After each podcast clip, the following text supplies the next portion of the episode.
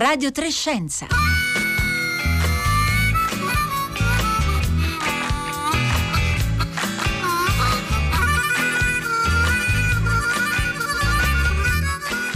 Sono le 11, 30 minuti, 32 secondi in questo istante di lunedì 13 luglio. Buongiorno da Paolo Conte, benvenuti ad una nuova puntata e una nuova settimana di Radio Trescenza.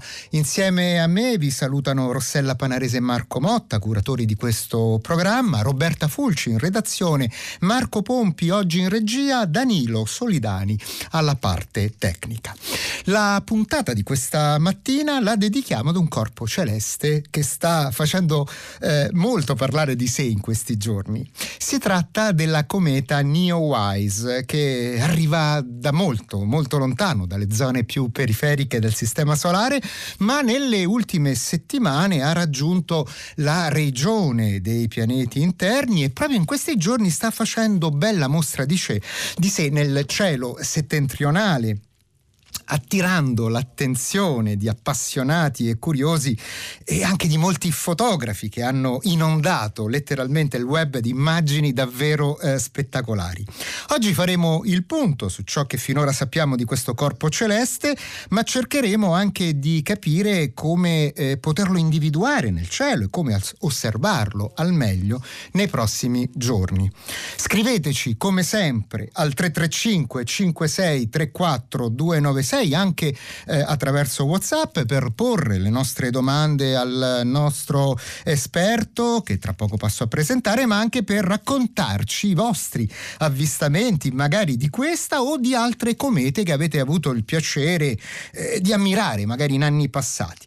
Fateci sapere tutto anche attraverso i nostri profili Facebook e Twitter dove siamo presenti come Radio Trescenza col 3 scritto in cifra.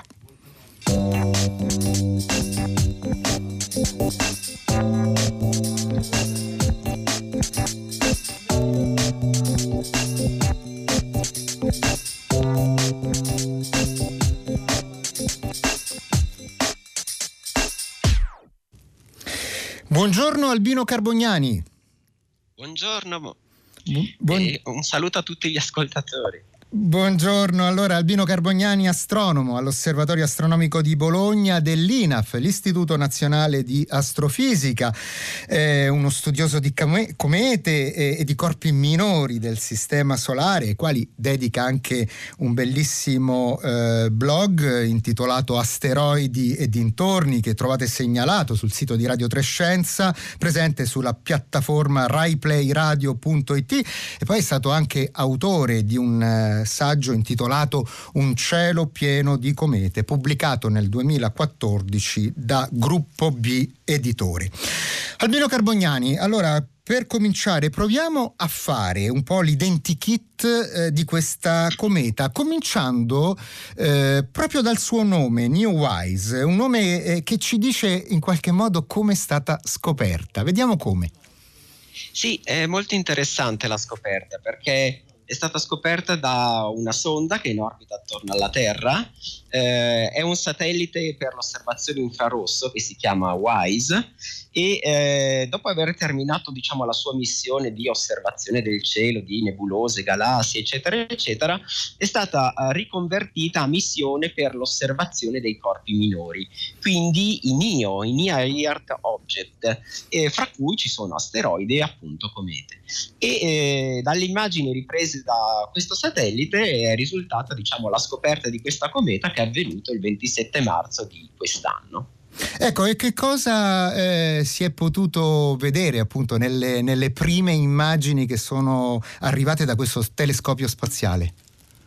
Beh, innanzitutto è stata diciamo, calcolata l'orbita, eh, la cometa si muove su un'orbita retrograda, quindi vuol dire che vista diciamo, dal polo nord del Sistema Solare si muove in senso orario, quindi in senso contrario al movimento, ad esempio, dei pianeti come la Terra che si muovono in senso antiorario attorno al Sole. E è stato visto come un'orbita estremamente allungata, estremamente ellittica, e probabilmente si tratta di una cometa che mh, mm, o è la prima volta o sono poche volte che fa il passaggio vicino al perielio, anche perché ha un periodo lunghissimo, un periodo orbitale molto lungo e arriva dai confini del sistema solare, dalla cosiddetta nube di Oort, eh, che è diciamo la riserva di comete che circonda tutto il nostro sistema solare a una distanza stimata attorno alle 50-100 mila unità astronomiche dal Sole. Ecco, l'unità astronomica è la distanza media Terra-Sole che vale 150 milioni di chilometri. E quanto tempo ha impiegato per eh, partire dalla nube di Oort e arrivare dalle nostre parti, diciamo così, del Sistema Solare? Beh, è difficile anche da, da stimare, probabilmente eh, qualche milione di anni, dipende dalla, diciamo, dalla storia, che è difficile ricostruire, andare indietro in, nel tempo non è mai banale perché ci sono le perturbazioni planetarie, le perturbazioni dovute alle nubi di gas e polveri che passano vicino al sistema solare, eh, ci sono le maree galattiche, eccetera, quindi è sempre difficile diciamo, risalire mm, così indietro nel tempo, però possono impiegare diciamo un tempo dell'ordine del milione di anni per eh, passare dalla nube di Oort fino al nostro sistema solare. Poi quando sono nel sistema solare interagiscono gravitazionalmente con i pianeti, l'orbita viene accorciata drasticamente e alla fine la cometa, diciamo, provvis- mh, mm, facilmente interagisce con Giove e quindi si riduce ad essere una cometa di corto periodo, quindi con una periodo orbitale inferiore ai 200 anni e in capo a qualche decina di migliaia di anni la cometa si esaurisce per, proprio per l'esaurimento dei materiali volatili presenti sul nucleo. E adesso infatti vedremo di che cosa è fatta. Dunque la cometa poi il 3 luglio eh, scorso, mi corregga se sbaglio Albino Carbognani, è eh, passata nel, alla distanza minima dalla nostra stella, 44 milioni di chilometri e a quel punto appunto possiamo dire si è accesa. Ecco, quando diciamo si è accesa che cosa, che cosa intendiamo? Beh, eh, diciamo una cometa comincia a essere attiva, quindi diciamo a sviluppare la chioma e la coda, anzi le code, a una distanza di circa grosso modo 300-400 milioni di chilometri dal Sole, quando oltrepassa quella che si chiama la linea della neve che si trova nella fascia principale degli asteroidi.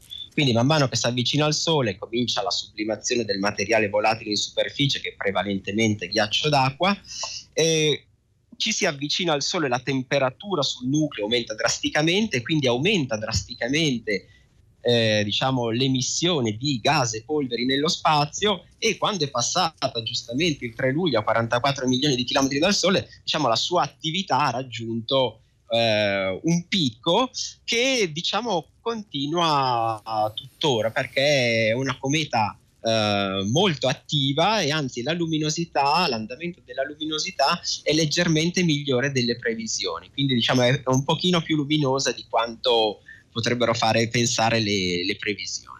E questo è, è, molto importante perché, come vedremo tra poco, ci aiuterà molto anche a poterla identificare nel cielo. Albino Carbognani, ad aprile e a maggio di quest'anno, per ben due volte, si era sperato che altre due comete, denominate rispettivamente Atlas e Swan, potessero dare eh, spettacolo. Ed era in effetti da più di vent'anni che alle nostre latitudini non appariva una bella cometa appariscente, facilmente facilmente visibile ad occhio nudo. Ma poi le cose sono andate diversamente. Eh, lo sappiamo, Atlas e Swan eh, hanno disatteso le aspettative perché si sono frammentate. Neowise invece no. Ecco, siamo in grado di capire eh, il motivo di queste differenze? Beh, eh, diciamo i nuclei delle comete sono aggregati di corpi più piccoli, quindi è un misto, come le definiva Fred Whipple, sono delle palle di neve sporca, quindi sono un misto di ghiaccio, eh, ghiaccio d'acqua, ma anche ghiaccio di CO, di CO2, eh, sono un misto di rocce, polveri, eccetera, quindi sono un conglomerato in poche parole. E eh, quando il nucleo si avvicina sufficientemente al Sole, inizia questo processo di sublimazione di cui vi ho detto prima, eh, i gas e le polveri che vengono espulse nello spazio se diciamo, hanno l'intensità di emissione sufficientemente elevata, possono spaccare il nucleo, perché il nucleo di una cometa non ha una grande coesione, cioè non è diciamo, un blocco unico, ma è proprio eh, un oggetto a bassa coesione superficiale, poroso e a bassa densità, quindi la forza di gravità è abbastanza debole, ragion per cui non riesce eh, se l'attività di sublimazione è abbastanza intensa, la, la, gravità non riesce a tenere unito il nucleo della cometa. E per l'Atlas e la Swan è proprio successo questo, si stavano avvicinando al Sole, l'attività di sublimazione è stata talmente intensa che ha spaccato il nucleo della cometa che si è praticamente eh, disintegrato. Per l'Atlas, diciamo, la frammentazione è avvenuta a inizio aprile, grosso modo, anche questa era una cometa a lungo periodo, e per eh, la Swan, diciamo, il crollo di luminosità proprio esponenziale c'è stato il 18 maggio e la cometa era stata scoperta il 25 marzo, quindi eh, qualche settimana prima. E mm, quindi nessuna delle due, diciamo, ha raggiunto il perielio come un blocco unico e nessuna delle due è riuscita, diciamo così, ad essere quella brillante cometa che invece è la Neowise. Che, esattamente, quindi aveva ragione da un certo punto di vista l'astronomo canadese David Levy, che è stato, lo ricordiamo, il coscopritore insieme a Eugene Shoemaker della cometa Shoemaker-Levy 9, famosa per essere precipitata su Giove nel luglio del 1994 quando diceva che le comete sono come i gatti, hanno la coda e fanno esattamente quello che vogliono. Condivide Albino Carbognani questa definizione di David Levy? Assolutamente sì. Assolutamente sì, anzi eh, sul mio blog infatti cercavo di descrivere il perché dopo aver annunciato che sarebbero state comete interessanti da vedere anche a occhio nudo, eh, cercavo di spiegare perché adesso non si vedono più e perché sono sparite. Quindi non è facile tenere, diciamo così, eh, il, passo con una cometa, anche perché eh, conosciamo ancora poco di questi oggetti, quindi quando si osservano al telescopio eh, non abbiamo informazioni sulla loro struttura interna, eh, sulla loro eh, composizione intima e, e, quindi è sempre difficile prevedere quale sarà l'andamento della luminosità di, di una cometa, difficile capire se il nucleo si frammenterà oppure no e quindi diciamo eh, dobbiamo osservare per sapere se effettivamente le previsioni sono azzeccato oppure no. Oppure no. Ecco, cosa accadrà questa uh, cometa nelle prossime due settimane, che è il periodo in cui continueremo ancora a vederla dalla Terra? Adesso poi più, più avanti spiegheremo come fare. Allora, la cometa, abbiamo detto, è passata ormai eh, al perielio, nel punto più vicino al Sole, e poi che cosa succederà nei, prossime, nei prossimi 15 giorni? Beh, adesso la cometa si sta allontanando dal Sole, al perielio è sfrecciata a una velocità di 79 km al secondo, quindi grosso modo 10 volte la velocità della Stazione Spaziale Internazionale che orbita attorno alla Terra. E adesso diciamo sta tornando verso l'esterno del Sistema Solare eh, in, eh, diciamo, in queste sere inizia il suo periodo di visibilità serale e fra il 14 e il 15 luglio diventa circumpolare, quindi sarà visibile eh, tutta la notte.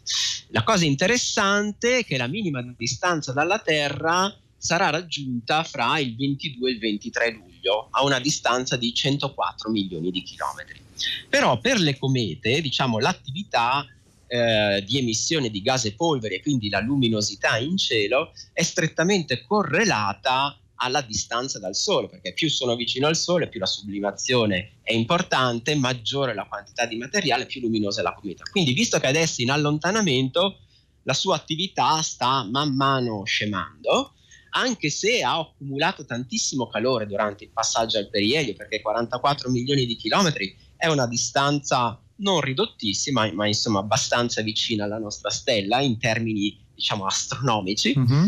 E quindi sta ancora, il nucleo sta a un'attività di sublimazione molto importante e anzi dalle osservazioni effettuate al telescopio si vede come eh, la coda eh, giallastra che si vede a occhio nudo è in realtà eh, solamente diciamo, una delle due code della cometa, è la coda di polveri e il suo colore giallastro è proprio dovuto al fatto che riflette la luce solare, la luce eh, del sole è eh, ha un colore giallo e quindi è questo che determina il colore della cometa. E questa coda è divisa in due, è divisa in due tronconi, probabilmente perché sulla superficie del nucleo c'è un punto eh, in cui avviene eh, l'emissione di gas e polveri nello spazio e quindi un punto localizzato sulla superficie del nucleo, quindi non avviene in modo omogeneo su tutta Uniforme. la superficie mm-hmm. esattamente su tutta la superficie esposta al sole, ma ci deve essere un punto caldo, quindi diciamo una specie di geyser sulla superficie della cometa che spara nello spazio gas e polveri, quindi crea questa coda eh, doppia.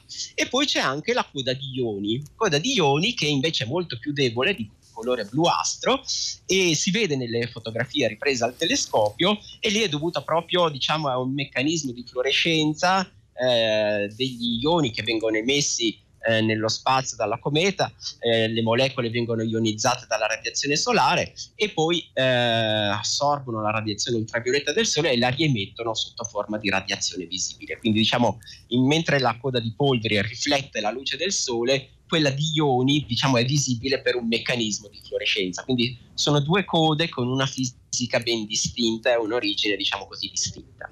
Ecco Albino Carbognani, allora intanto qua ci stanno arrivando già molti messaggi al 335 56 34 296, c'è Carla eh, che ci scrive dalla provincia di Trapani, ricorda la meravigliosa Yakutaki del 1996 vista dalla riserva dello Zingaro, ma dice che anche la piccola Swan, eh, anche se eh, appunto non è stata una cometa particolarmente spettacolare, ci ha eh, emozionato.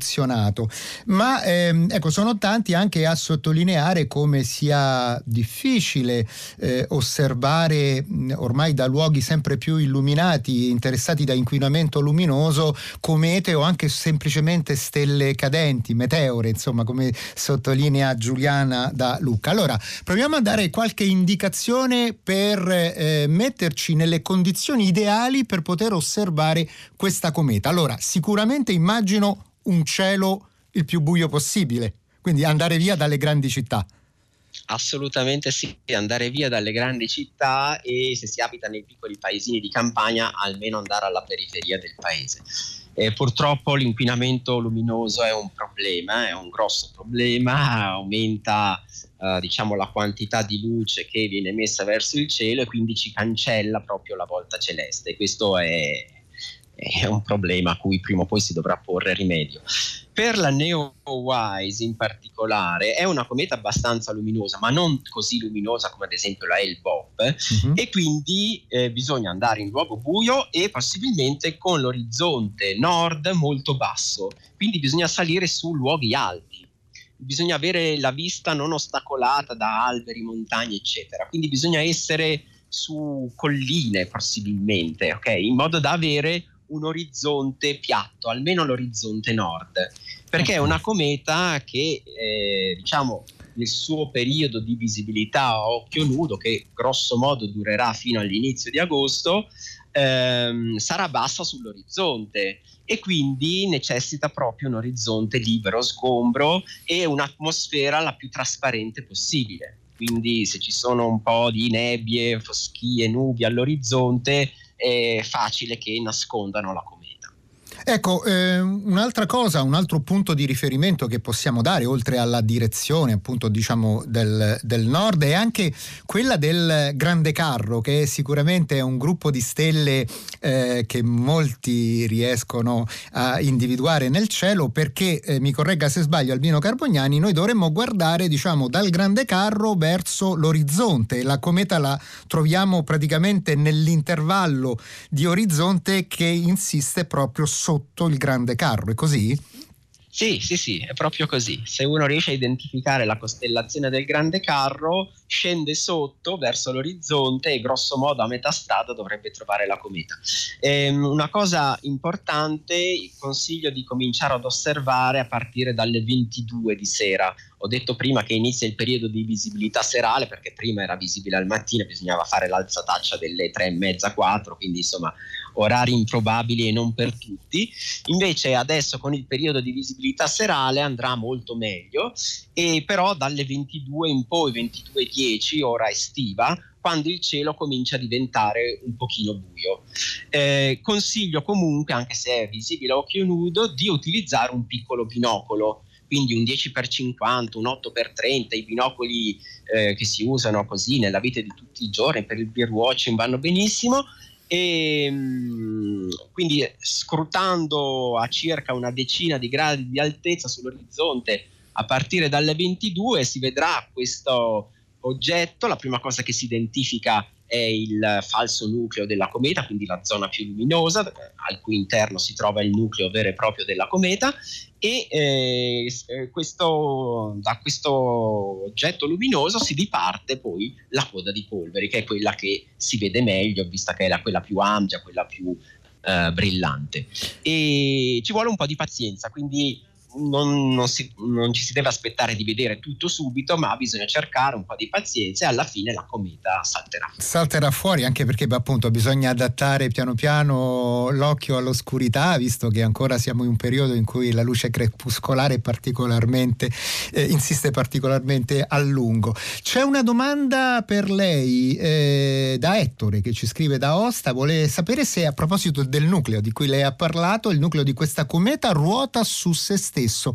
E tra l'altro proprio sul nucleo lei, Albino Carbognani, sul suo blog ehm, Asteroidi e dintorni ha scritto anche quello che è stato il primo risultato scientifico importante relativo al nucleo di questa cometa.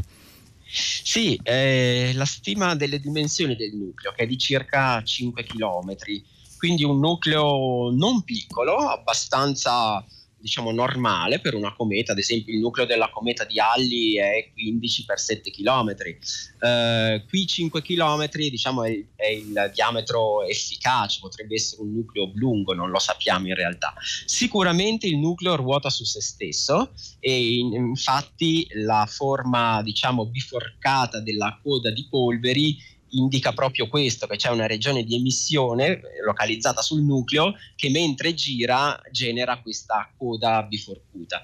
Eh, non sappiamo però il periodo di rotazione, perché? Beh, per il semplice motivo che il nucleo vero e proprio è nascosto adesso dall'emissione di gas e polveri, quindi è invisibile, anche se le code delle comete hanno una bassissima densità, sono diciamo talmente estese che comunque formano una specie di nebbia oltre il quale non, non si può andare. E anzi, il, la missione NeoWise eh, da questo punto di vista è privilegiata perché osserva nell'infrarosso e quindi diciamo osserva in una banda in cui la radiazione viene, viene poco attenuata da gas e polveri quindi diciamo, è più facile vedere il nucleo rispetto invece alle osservazioni con i telescopi ottici che diciamo, sono bloccati proprio dalla riflessione della luce del sole da parte delle, delle polveri. Certo. Però sicuramente, eh, sicuramente ruota, ma non sappiamo con, Ancora. con che periodo. E, e lei pensa che prima o poi riusciremo a conoscerlo, questo periodo di rotazione? Sì, eh, basta aspettare che la cometa si allontani sufficientemente dal Sole, quindi diciamo che torni oltre la linea della neve e a non diciamo emettere così, più. Uh-huh, okay. esatto in modo che non emetta più gas e polveri nello spazio e allora il nucleo sarà diciamo nudo allo scoperto e quindi si potrà studiare. Però essendo un nucleo di circa 5 km di diametro ci vorranno grandi telescopi per poterne determinare il periodo di rotazione dallo studio di quella che si chiama la curva di luce cioè la quantità di luce che riflette in funzione del tempo lei all'inizio, Albino Carbognani, di questa conversazione ci diceva che questa cometa arriva appunto da questa regione periferica del sistema solare, la nube eh, di Oort. Eh, ovviamente noi questa regione non l'abbiamo mai vista se non nelle eh, raffigurazioni, rappresentazioni artistiche dei confini del sistema solare. Non esiste un'immagine, una fotografia della, eh, della nube di Oort. E allora eh, ce lo chiedeva anche qui qui un eh, ascoltatore al 335 5634 296, come facciamo a sapere dell'esistenza eh, di questa enorme sfera eh, di comete ghiacciate che eh, avviluppa il nostro sistema solare nelle sue regioni più esterne? Sì, in effetti diciamo, i nuclei cometari che si trovano nella nube di Oort non sono mai stati fotografati perché sono oggetti piccoli, molto distanti, ho detto fra le 50 e le 100.000 unità astronomiche dal Sole, e quindi anche i più grandi telescopi insomma, hanno dei limiti pure loro. Eh, come si fa a dire che esiste la nube di Oort? Beh, osservando le comete come la Neowise, le comete a lunghissimo periodo con queste orbite estremamente eccentriche, estremamente allungate, eh, si notano due cose interessanti. La prima è che l'inclinazione delle orbite di queste comete è qualsiasi, cioè mentre le comete che diciamo sono già state perturbate dai pianeti come le comete della famiglia di Giove hanno una bassa inclinazione sul piano orbitale dei pianeti, circa una decina di gradi per le comete della famiglia di Giove. Queste comete possono arrivare da qualsiasi direzione. Uh-huh. Okay? Quindi vuol dire che la loro sorgente deve essere isotropa, centrata sul Sole, cioè uguale in tutte le direzioni. E poi studiando l'energia uh, totale, quindi la somma dell'energia cinetica più quella potenziale di questi nuclei, si vede che eh, esiste un limite alla distanza, diciamo grosso modo, fra le 50.000 e le 100.000 unità astronomiche dal Sole. Quindi c'è un accumulo di comete attorno a questa distanza. Sono al limite del, diciamo, del campo gravitazionale del sistema solare, perché eh, dopodiché lì inizia un po' lo spazio interstellare e una stella che passasse vicino al nostro Sole potrebbe strapparle dal nostro sistema solare e lanciarle nello spazio interstellare, facendogli fare un pochino la fine della cometa Borisov, la prima cometa interstellare che è stata scoperta eh, nel settembre 2019. E di cui abbiamo e, parlato con lei proprio a questi microfoni. Esattamente. E quindi è proprio da, dall'osservazione delle orbite di queste comete a lungo periodo e con orbite molto eccentriche che si è, eh, diciamo, intuita la presenza, si è determinata la presenza della nube di Oort. Quindi di non ci sono osservazioni dirette, però ci sono eh, diciamo, osservazioni sulle orbite che ci danno informazioni su questa eh, nube cometaria che contiene praticamente eh, centinaia di miliardi di nuclei cometari. Ecco, eh, arriva una domanda da eh, Neva, da Bologna, che dice come nasce una cometa? E questo ci, ci porta proprio sulla nube di Oort, in effetti.